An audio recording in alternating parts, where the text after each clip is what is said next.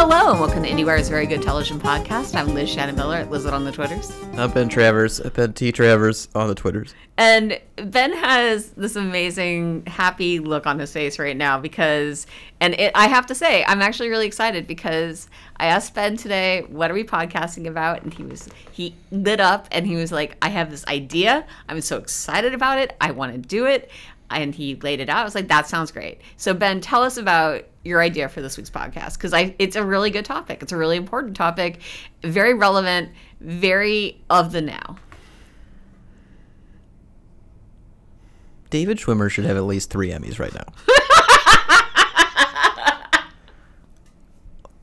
I mean, this is without doing the actual um, scientific research that I'd prefer to do when I when I which I will do when I write this article for Right. IndieWire.com. uh, If you're- if you're listening to of this- podcast, If you're listening to this podcast in an article embedded on IndieWire.com, you will have plenty of detailed analysis to accompany it. Yeah, th- this this idea this idea emerged a few years ago when we were kicking around early Emmys coverage, and one of the things that stuck out to me was that poor Steve Carell had never won an Emmy for The Office. Yes. And there's a few examples. There's there's actually too many examples to count of people who have done iconic performances and not been properly rewarded for them. Um, No, I mean, it, when we talk about that, uh, not to interrupt you, but, you know, when we say that they've never been properly rewarded, that means. Do you, do you consider it a travesty that they just got nominated and didn't win? Or, you know, is the nomination enough at some level? Absolutely not. It would Okay. be like if Jon Hamm never won for Mad Men. That is true. That's the Steve Carell never winning for The Office is the equivalent of that. Right. And one of the things that a Even lot though of- he was nominated. yes, Okay. Sorry. Wh- one of the things that that people don't usually consider when they start getting really angry about these stats is is necessarily who they were competing against. Mm. And it's important for me. I always have an asterisk in my mind. It's like True Detective didn't win drama series. True Detective Matthew McConaughey didn't win Best Actor.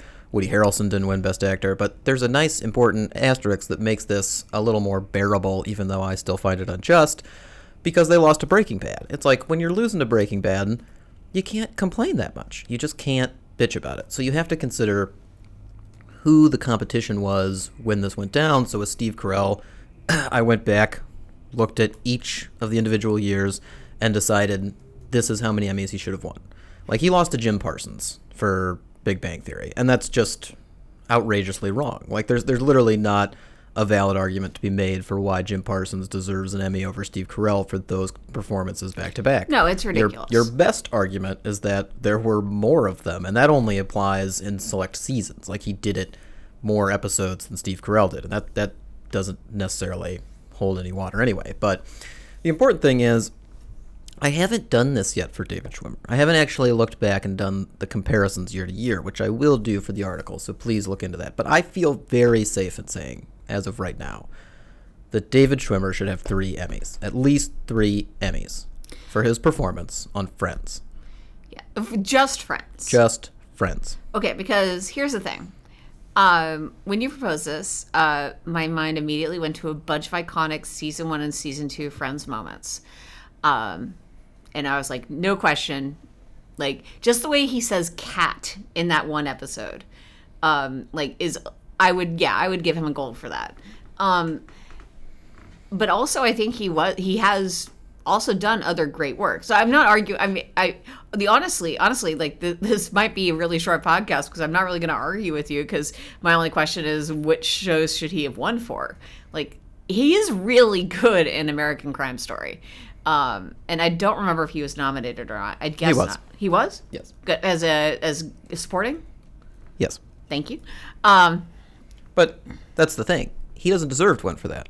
Because do you know who won for that, Liz? Courtney Vance. No, absolutely not. Sterling K. Brown won for that. Wait, didn't Courtney B. Or- Vance win? Courtney's lead. Oh, that's right. Thank you. Okay. Um, yeah. Sterling K. Brown won his first Emmy, and he was competing against Schwimmer, so it's OJ versus OJ, and that's fine. Like I thought Schwimmer was great. Did I want him to win? No, because Sterling K. Brown just killed it. He was yeah. great. No, he I mean, deserved it. uh, I just recently rewatched, as I was telling you, the you know, uh, the the O.J. Simpsons, and yeah, no, all of the all of them are incredible. Sterling K. Brown is especially incredible. But there's no point in complaining about those kind of losses. Just like I I spoke about with with certain aspects of Steve Carell's run when he I think he lost to Alec Baldwin for 30 Rock, and it's like you know what, fine. Um, there's also and then uh, the True Detective Breaking Bad story, but there's plenty of instances in which David Schwimmer should have won. But the other problem is he wasn't even nominated. This isn't this isn't necessarily a Steve Carell problem where Carell got a bunch of nominations and never won. David Schwimmer was only nominated one time for Friends, and I find that painfully poor judgment by the TV Academy. And Sure. I actually think it he was nominated for one of his more mediocre seasons. Like season 1 was the time he was nominated. Mm-hmm. And what's interesting about season 1, Friends got a whole slew of nominations, but only two acting nominations got up. Liz, can you guess which two? Uh, well, you just mentioned Schwimmer. Correct. Very observant. Good job. Check. I'm gonna go Courteney Cox. Courteney Cox was never nominated for Friends. Whoa. So Courteney Cox is the only cast member of Friends to never be nominated for an Emmy. So was it Kudrow then? It was Lisa Kudrow. Okay. Lisa Kudrow went on to get six nominations for Friends. I know One she- once, Yeah. and then a bunch more over the course of her career. But- Schwimmer, zero. But for the record, by the way, the one Emmy that Lisa Kudrow should have won is for the comeback season two, and it is that's another crime on the books. It's it is a crime of the book. She absolutely deserved to win for Friends as well. The thing about that's interesting about that first season of Friends was the nominations it got were the nominations it deserved. Like I think if you hold up the performances of Friends, there's an incredible amount of great like they're all great. They all deserve nominations. But if you're forcing me to pick the top two, Right. it is Kudrow and Schwimmer. They're Right. the best consistently throughout the history of Friends. I mean, if you were to put a gun to my head and make me rank everyone on that show just in terms of genuine like performance ability, I would have to Kudrow would be at my top. But Like it's not even it's not even performance ability. Or just, it's like- their performance in Friends throughout ten years. It's Right. not necessarily that they have not a range ability, outside like, of that. But like what they were given to do, I guess is what I mean. Or what they were given to do and what they did with it. Yeah. Yeah, that's what essentially, yeah. Uh, performance ability doesn't really actually compute as anything re- resembling a real sentence. Or Well, no, no, no. It, it absolutely does, but it, it to me it, it definitely uh, includes you know a range that goes outside of just one role. So like if you're talking about performance ability, to me you'd be talking about like Julia Louis-Dreyfus in Seinfeld, Julia Louis-Dreyfus in Veep, Julia Louis-Dreyfus in The New Adventures of Old Christine. In uh, Enough Said, like a whole range of things where you're like, holy shit, Julia Louis-Dreyfus is amazing. She can do all the things. but she still deserves every single award she gets for Veep because she's that good in that one role. do you have actors in your head who are like they maybe can't do all the things, but they deserve an Emmy for the thing they can do really well? Um, I mean, the first thing that comes to mind is like Jennifer Hudson in Dreamgirls, which isn't an Emmy thing; it's it's an Oscar thing. Yeah. But Jennifer Hudson, I do not think is a tremendous actress in terms of like everything she can do across the board. But she was the best actress that year, and she won, and Right. that's that's supporting actress, and and that's fine. That that absolutely should happen. But what's interesting is I don't feel like, and this is going to get into the more relevant topic, as Liz somewhat alluded to at the start of this, uh, in that I think that the one of the reasons that Schwimmer is overlooked, especially as Friends continued into seasons two, three, four through ten, is that people don't like Ross. People don't like the character he plays, so they are, and because they see the character and can be infuriated by the character, they are not willing to reward the performance behind it. Even though what he's doing as a performer, especially in the later seasons, especially in those seasons that people want to write off, like nine and ten, he's amazing. Like he, the way that he, you, you were talking about when he talks about when he has the cat. To me, one of the things that pops to mind is when he's talking about fajitas. There is a ridiculous episode of Friends in like I think it's season nine or ten when um, Joey and Rachel are trying to be a thing, and they come over to Ross's to have dinner with him and Aisha Tyler, and Ross is incredibly drunk because he's so awkward, and he's trying to prepare fajitas, and he forgets about them, but he keeps talking about it because he keeps going back and forth from the kitchen, and Schwimmer's drunken comedic performance in that episode is impeccable. It is a it is a perfect uh, encapsulation of somebody who is incredibly awkward, incredibly anxious, and yet just trying to persevere through something that he absolutely doesn't want to happen for the betterment of his friends. So there's an there's an honesty to it that's there, but he blows it so high out of proportion because Ross as a character, as a human being has already been blown out of proportion over the course of 10 years of friends. He had the shit kicked out of him for so long that he has to be a little bit of an unbelievable character and Schwimmer grounded him. Like Schwimmer was able to dial him back in whenever you really needed him to be that guy and that's such a good episode of it. But because people at that point really didn't like Ross and they were just waiting for Ross and Rachel to finally get together, they're like, we're not going to pay attention to that role. Um, none of that was relevant to now. But what is relevant to now about that is the idea that certain actors, as our Emmy nominations are about to come out this Thursday, certain actors may be ignored because the people just don't like that character. I actually think this applies to two of the things you have a bug about. Yeah, no, because this is a this is a phenomenon I've been tracking uh, ever since I started covering uh, Better Call Saul, and in season one uh, of Better Call Saul. Uh, you know, Jonathan Banks had this amazing episode uh, that really dug into his character's backstory, and he was rightfully nominated later that year for Best Supporting Actor. Um, as Best Supporting Actor, he didn't win, um, but in season two, Mike took kind of a back seat. Meanwhile, Chuck, as played by Michael McKean, took a more forward seat. You guys have probably heard me talk about this before. But, anyways, point is, Michael McKean should have been nominated for Best Supporting Actor. Jonathan Banks should not have been nominated.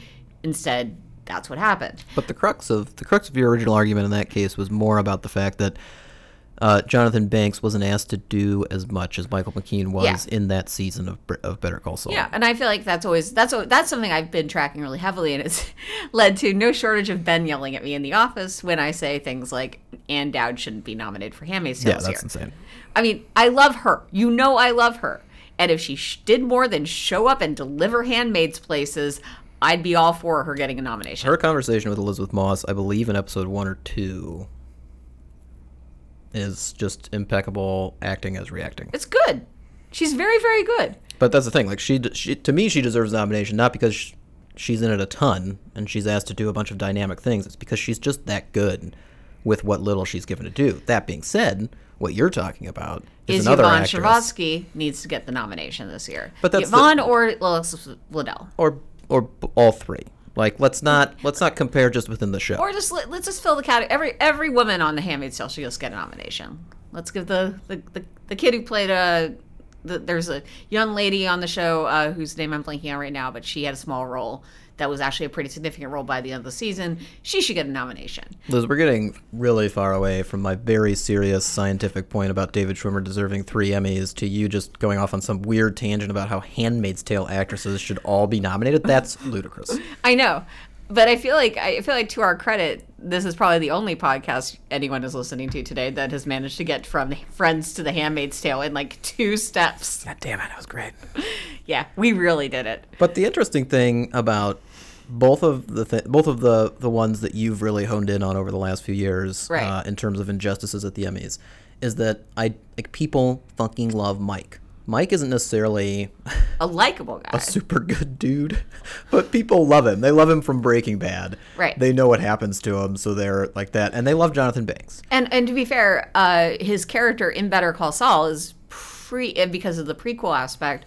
He's not quite as I don't want to say Mike was ever evil on Breaking Bad, but he was definitely not a good guy. Right. And here we're seeing him much more tempered. Um, sure. I mean, less so as we go on, but you know, he's like building playgrounds for his for a church in season three. Yeah, That's, he's he's a much more likable character than Michael McKean. And what's interesting is Michael McKean's character is unlikable, but Michael McKean is very likable, and he's also been around for a while. Yeah, and this kind of butts against my theory of why Ann Dowd was able to get a nomination, even though she was playing an unlikable character, because Ann Dowd has been around forever. People really respect her, but they also know that off screen, she's one of the nicest human beings in the world. Well, and I think it, it isn't really the the question of do you have to does a person have to be likable in order to get nominated is a really interesting question in in in uh, in broad strokes. Because, but uh, by the way, I'm going to back up. As a person or a character. And so it's an and or for you, like it doesn't have to be both. I don't think it has to be both. I think it's more of an or. Like I think if you if you have a strong association with the person before the character, Like if you know the person before you watch them as the character, and you haven't associated with them as, oh, I either like we've either seen them out and about, and I know they're good, I know they're fun, I know they're nice, or you just you know associate them with another nice other character, um, or plenty of other characters from the past, so they're not tied specifically to that one person. Then it should help that idea of them being nominated, even though they're bad. Whereas if you only know them as playing a bad character, your association is going to be with that bad character whenever you see and think about them. So that makes them unlikable, and thus they lose out on voting. You know, it's interesting. Some I'm- people will still vote, obviously, but it, Yeah. in overall, it hurts them. what's interesting is I'm, I, I just um I just opened up uh, like last year's Emmy nominations for and just scrolling through the performances. It, you know, there isn't anyone who's been nominated for just like a pure villain role, with maybe the exception, like in last year's Emmys, maybe the exception of Anthony Hopkins And Ann Dowd. and well but you know and yeah in both of their cases like you know like you said the actual performer is very well liked and respected and known for various other things like i mean yeah maybe maybe your first association with anthony hopkins is uh silence of the lambs but you know there's also remains of the day kicking around there um Yes. Remains of the day. he's very sweet in remains of the day It's a great poll. I don't know if it would be like the second thing that I immediately think of. what's with your Anthony second like anthony hopkins thing Well, I mean, it's probably Westworld right now. Um, Hannibal, Red Dragon. you were just naming more hannibal lecter things Has he even been in anything? Howard's End, done. Yeah, it's weird actually. Actually, I'm, I just I just I just clicked uh, on uh, his uh, Wikipedia page and just like there's a whole subsection just devoted to Hannibal Lecter. Uh, another example from last year, De Niro was nominated for playing Bernie Madoff. Oh, yeah? Definitely a villain. But Definitely. again, same case. We know De Niro. He plays a bunch of people. You're not going to just think of Bernie Madoff when you vote. You know what this is also making me realize is like I mean, on television beyond. I mean, Game of Thrones is probably like the one show where like you know Lena Headey gets nominated for playing Cersei, who is very much at a villainous place, but you know does have like an undercurrent of humanity. But she's also not a performer of that people were like you know. I mean, where my Terminator colon the Sarah Connor Chronicles stands at, uh, there there's some out there. That that show had a, that had a fan base. Um, but yeah, like she was it, like she goes to that point of like she she might be like the one major exception I can think of to this whole thing. The idea that you have to be likable in order to get an Emmy nomination. Yeah, I mean, I, I think there are exceptions to the rule. I just feel like this is definitely something that's damaging. I mean, and there's so many other things that go along with the idea of Yvonne and and uh, Michael McKean not Right. getting nominated. A lot of it is campaigning. A lot of it is recognizing the structure of the Emmys and playing into what they typically do, which is nominate people who've already been nominated. It's a lot easier to get nominations for someone who has a good history with the Emmys than it is to, you know, shove somebody new in their face and make sure they're aware of them. Another problem that faces, I think, Yvonne especially, is that I don't feel like a lot of people, compared to other shows that are out there, are watching The Handmaid's Tale. So, like, they just may not know her as well as they already know Ann Dowd, so they're not willing to cast the vote that way. Well, I would. I'm gonna. I'm gonna challenge you on that a little bit, just because uh, there were five seasons of a show called Chuck, um, and I know you didn't watch it. Uh huh.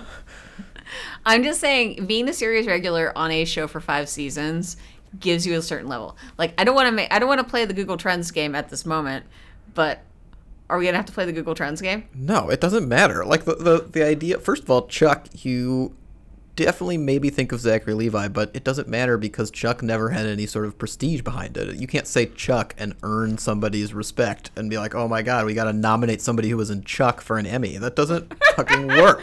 I love how offended you are by that.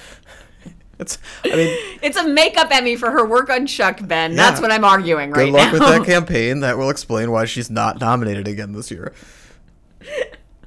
so you think working being on Chuck was a detriment to her career? I don't think it was a detriment. I think it's a neutral factor. I think it's the same as not being known. Like you have to have a presence to crack through when you've got like 15,000 people voting for you. So uh, I don't see that as something that's going to help. And then the idea that if people will associate her with, uh, if they if they happen to associate her with Chuck, that might help distract from the idea that she's in Handmaids, but I feel like everything has to go into what she's actually doing on Handmaids, which is playing a rather villainous role uh, that people don't like. That is the adversary for Elisabeth Moss' character. So that makes it difficult. Just like people didn't like Ross, which is widely debated. A lot of people do like Ross. There's a contingent of Ross defenders. I'm not actually a huge Ross defender, to be clear. I'm a huge David Schwimmer defender. David Schwimmer did an amazing job with a Right. difficult part. Yeah. And again, that's what we should be talking about because nothing's more important than David Schwimmer getting recognized for his lack of recognition in a year when he's not eligible for any awards. Happy Friday, everyone. Yeah. Well, it's Monday now for them. Let's yes, come- exactly. Sorry, sorry. Time time is a flat circle. Uh, well, I think actually, I'm before. I feel like we we we've you've kind of made your point here, but I do I do feel like it's worth clarifying, especially for those who haven't revisited Friends in a while, why people didn't like what Who's that? I don't know. It's on Netflix. I know some rando who was busy watching other shit. I It's the greatest sitcom ever made. Why aren't you watching it? Especially now, you're, you people got to be a little bit down in the dumps. The, ro- the world's rough. Watch Yeah. some Friends. It's great. Okay, but as a as a catch up for those people before they get to it, um, why would why would you consider Ross to be an unlikable character? On Well, Ross Ross is Ross is an unlikable version of a sitcom character because um most people would argue it's his fault that Ross and Rachel weren't together throughout the run of yeah, the, they were on a break is bullshit. they were on a break is absolutely 100% valid. He just shouldn't have slept with someone while they were on a break. Yes, that's It's why I'm a- saying that's why that's why they were on a break is bullshit.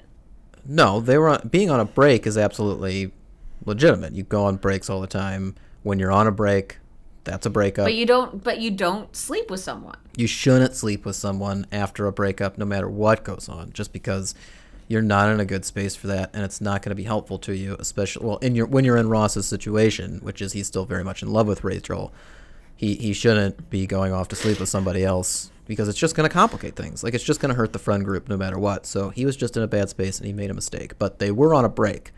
So she doesn't have any right to tell him what to do.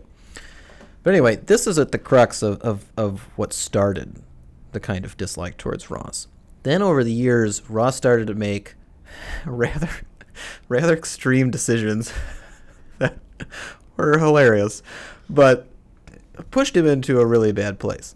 So after the the whole we were on a break, split up with Rachel thing, I mean he, he gets he gets married to Emily. Right. And I mean, people pretty quickly recognize that this was a, a, a Poor choice. yeah, but but like a rebound kind of situation. And it's hard to watch someone in a rebound situation when you know that, but you can't communicate it to them because to them it feels so real. It feels like something's actually happening. Um, so that whole arc became somewhat infuriating because you're waiting for Ross to kind of snap out of it, and he doesn't. And putting the crux of the future of Ross and Rachel on Rachel to stop him from doing that is, I mean, that's a lot. That's a lot to put on somebody who a lot of people see as a victim. So instead, it's easier to just blame Ross for being a dum dum and getting married in England to some person he met while uh, he was in a really really bad place. And then from there, it just it just kind of spins out of control. Like season five is a great example because by season five, Ross and Emily are through. he he kind of won some points back for breaking it off when uh, when she demanded he never see Rachel again, and he's like, "Listen, I can't do that. That's insane." Um, but that's not enough. It's not. It's not going to win everybody back. But he, so he starts. He starts. Uh, he starts kind of spinning out a little bit. You know, he tries moving in with the guys. He becomes the annoying roommate who's always telling them to keep it down, even when and his boxes are everywhere, and he's not actually doing anything productive. Um, he's he's like conveying like a group of, of women together to try to convince them that you know he's an eligible bachelor and he's not still in love with. Well, actually, that's that's six. That's, that's six or seven after he my accidentally God. marries Rachel in Vegas. But these these events just start building because he starts to think of himself as a guy who's been divorced twice. Then he's a guy who's been divorced three times. The whole you know mistaken marriage with Rachel was something that really tested viewers' patience as well. Uh, but he's also the guy yelling about his sandwich and the moist maker. He's given all of these pretty ridiculous storylines uh, that are really funny. Like they're really funny sitcom storylines, um, but mainly because R- Schwimmer pulls them off. Like maybe mainly because when you think about him talking about his sandwich. What makes it so funny is Schwimmer's expression when he kind of like raises his hands to his face and like just can't even look at the person who threw away his sandwich anymore and rubs them and then just slowly but steadily raises his voice to a level that scares pigeons from miles away. Like it's it's it's that part is in the writing, but the execution of it is completely dependent on Schwimmer and he's not being respected at that point because his character is just such a ridiculous person. But Schwimmer does so well with that ridiculous person that he deserves your respect. It's easy to write off Ross and just be like, God, Ross, you're such a mess. Like, I don't like. I see. I saw it all happen to you. Your first wife was gay. Your second wife was a rebound. Your third marriage was in Vegas when you were drunk. But like, also get up off your ass, apologize to Rachel, and just you know confront that you were in love with her. That was one of the things that drove fans mad about the whole Ross and Rachel waiting thing. It was that a lot of it just came down, even at the very end of the show, to Ross just admitting it, and he wouldn't do it. So, again, people people were a little fed up with him. But Schwimmer, Schwimmer, was extraordinary. Benjamin, thank you for your very thorough answer to my question. You're welcome. I'm so very disappointed in the TV Academy. And Liz, I have a question for you. Go. Do you think that this this level of engagement with my fury um, at this time before the nominations come out is a good or a bad idea? Like, do you think it's going to help me when something bad happens on Thursday, or do you think it's going to be like, oh shit, Ben's already primed to be real angry if the Americans get shut out of the drama race? oh God, you said it out loud. Now, now I'm concerned. Um, you know, it's curious because I'm trying to think of how how I handle these sorts of situations where it's like, you know, I can't get mad at the way our country treats immigrants today because this stupid thing happened on this sci-fi drama I'm watching. Um, like that's it's a weird way of deflecting that's not healthy or particularly good in any respect. Um, Well, to be clear, I don't see this as a deflection. No, you this see it as very just much like a- you're just pre-engagement. you're just basically taking it as like this is another reason why you hate the TV Academy. Well, it's more like I'm revitalizing my anger in preparation for what they're about to do. Here, okay, I'll tell you. I'll say this. What if Modern Family gets nominated again? Then don't say those awful things out loud. Um, here, here's what I'll say. The day I get worried about you is the day I come in and there's a stack of flaming trades in the middle of the office, and you're building like, yeah, there's this, yeah, that stack right there. Um, I've got it lighter. Yeah, Um, matches. um yeah so there's a stack of flaming trades in the middle of the office and you're sitting there like paper mache like your own like ben travers special awards the bennies for for to, to start sending out to like you know and out and keri and matthew and all that God, yeah. They. I mean, I, I might have to legitimately steal an Emmy if they don't give it to Keri this year. well i know how to i know how, I, I can t- i can talk you through the process of asking to hold somebody's emmy so I'm not this, worried about it. I what- couldn't ask them to hold it either. I'd have to take it from them. They couldn't know it was me. no, It's gonna be ha- hard enough convincing Keri to keep it when she looks at it and says, "This says outstanding documentary series" or whatever. Like, that's gonna be awkward. But I think, I think she'll get it. She- i think I, I don't think she'll ask too many questions Well, I also think, I think she's gonna win. you think I, she has to. New Star Wars star, Keri Russell. New Queen of the Universe, Keri Russell mission impossible three star Keri deserves Russell. to fucking win an Emmy. I just do you know the the beautiful part about her being in Mission Impossible three? What's that, Liz? Um, the whole pitch for Alias, uh, the show that J.J. Abrams made that Tom Cruise then watched and was like, "You should make a Mission Impossible movie." The whole pitch for Alias came out of the writers' room for Felicity, where they got really fucking bored near the end of like season three or something, and they just started joking about like, "What if Felicity was a spy?" And then they went ahead and made the show where Felicity was a spy, but they couldn't cast Felicity in it because Keri Russell was already in Felicity. So instead, they cast Jennifer Garner. But then eventually, Felicity got to be a spy. I think I've already told you that story before. She has a, a an unbreakable bond with J.J. Abrams that has only led to great things. So Yeah. let it continue. Let it continue. Way to But go, let Keri it Russell. continue with an Emmy in her hand. Yes. And, so that is the story. If she could like steal a couple more to give to Schwimmer retroactively, that would be great. Yeah. Yes. The TVA Academy, hopefully you're listening. Hopefully you've already decided to make right what you've done wrong in the past. God, they would have a lot of work to do. You're telling me. Well, actually, I don't have too many. I mean, I don't know. I'd take on that burden. You take on that burden. If they called me and they're like, Ben, convene a panel, I'd be like, no problem. We're going to fix this. We're going to look back over 75 years of Emmys. We're going to fix that shit. 70. This is the 70th anniversary, 70th year. This is 70th? Yeah. Last year was 69. It's Friday. Sure. All right. Well, that's it. Yep. I'm done. ben Ben has said his piece. He has made his point. And now all that's left is for him to say what the best thing he watched last week was. Um, I didn't prepare for this. I was worried about Schwimmer. You're worried you can't be worried about Schwimmer if he has nothing on the table right now. This is a delicate argument to make. I have to present it properly, otherwise, again, he will be laughed out of the room, and that's unfair to David Schwimmer. What is David Schwimmer up to? While you figure this out, I'm gonna look up that. I mean, I, I honestly think the best thing I watched this week was was Sharp Objects, but. I, oh. I mean, I feel like I've mentioned that about seven times already on this podcast as either what I recently saw and enjoyed or what I'm looking forward to.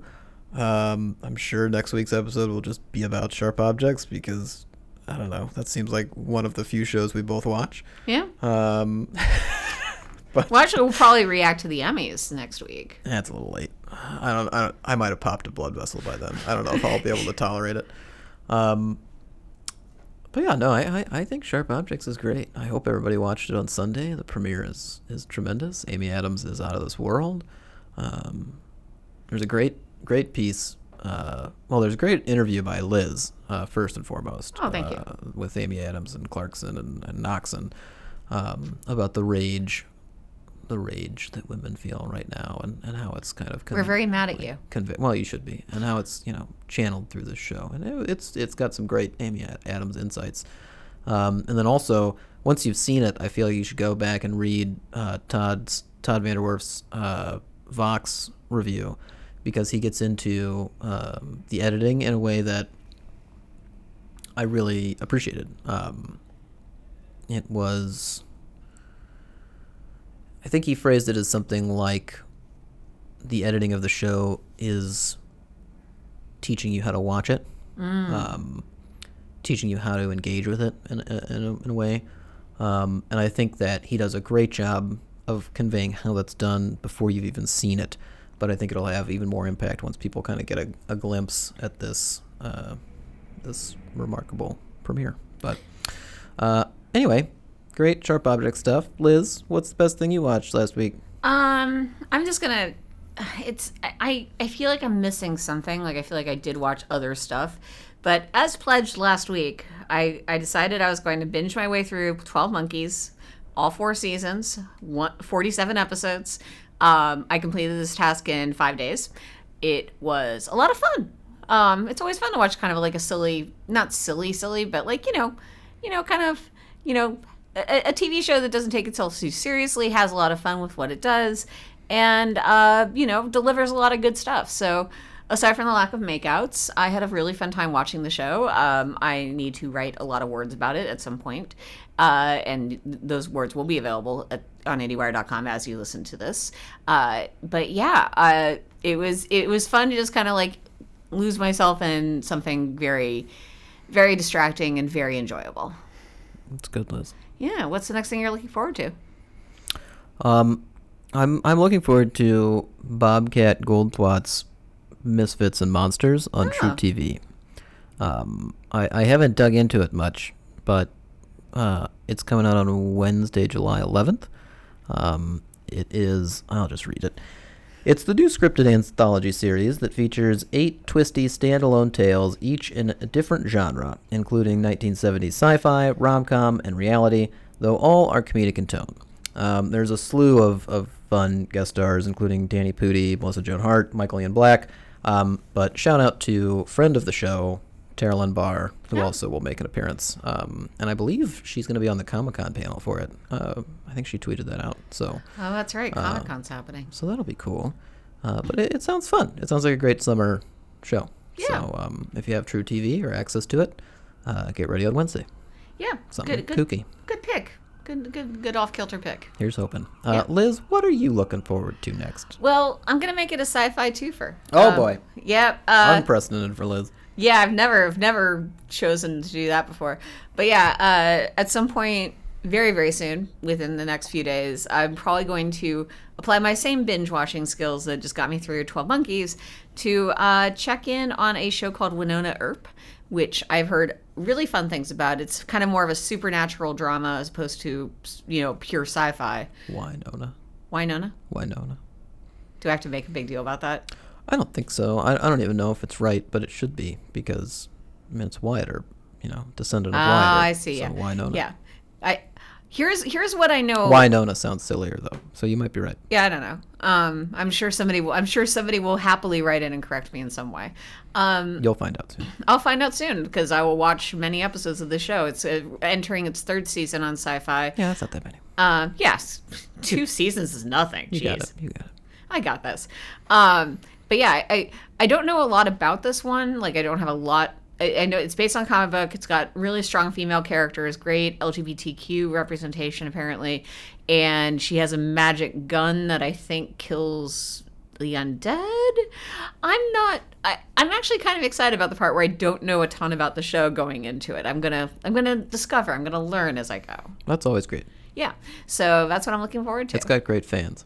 It does. It has a really great fan base, and I'm not at all mad that Syfy sent you booze and not me. But Well, I've been talking to him about it.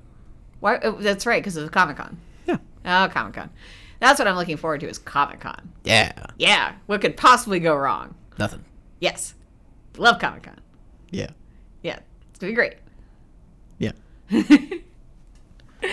And uh, you're going to be able to read all about that and more on IndieWire.com, where you're, where you're, where, where you will find news, reviews, interviews, features, all the stuff you like.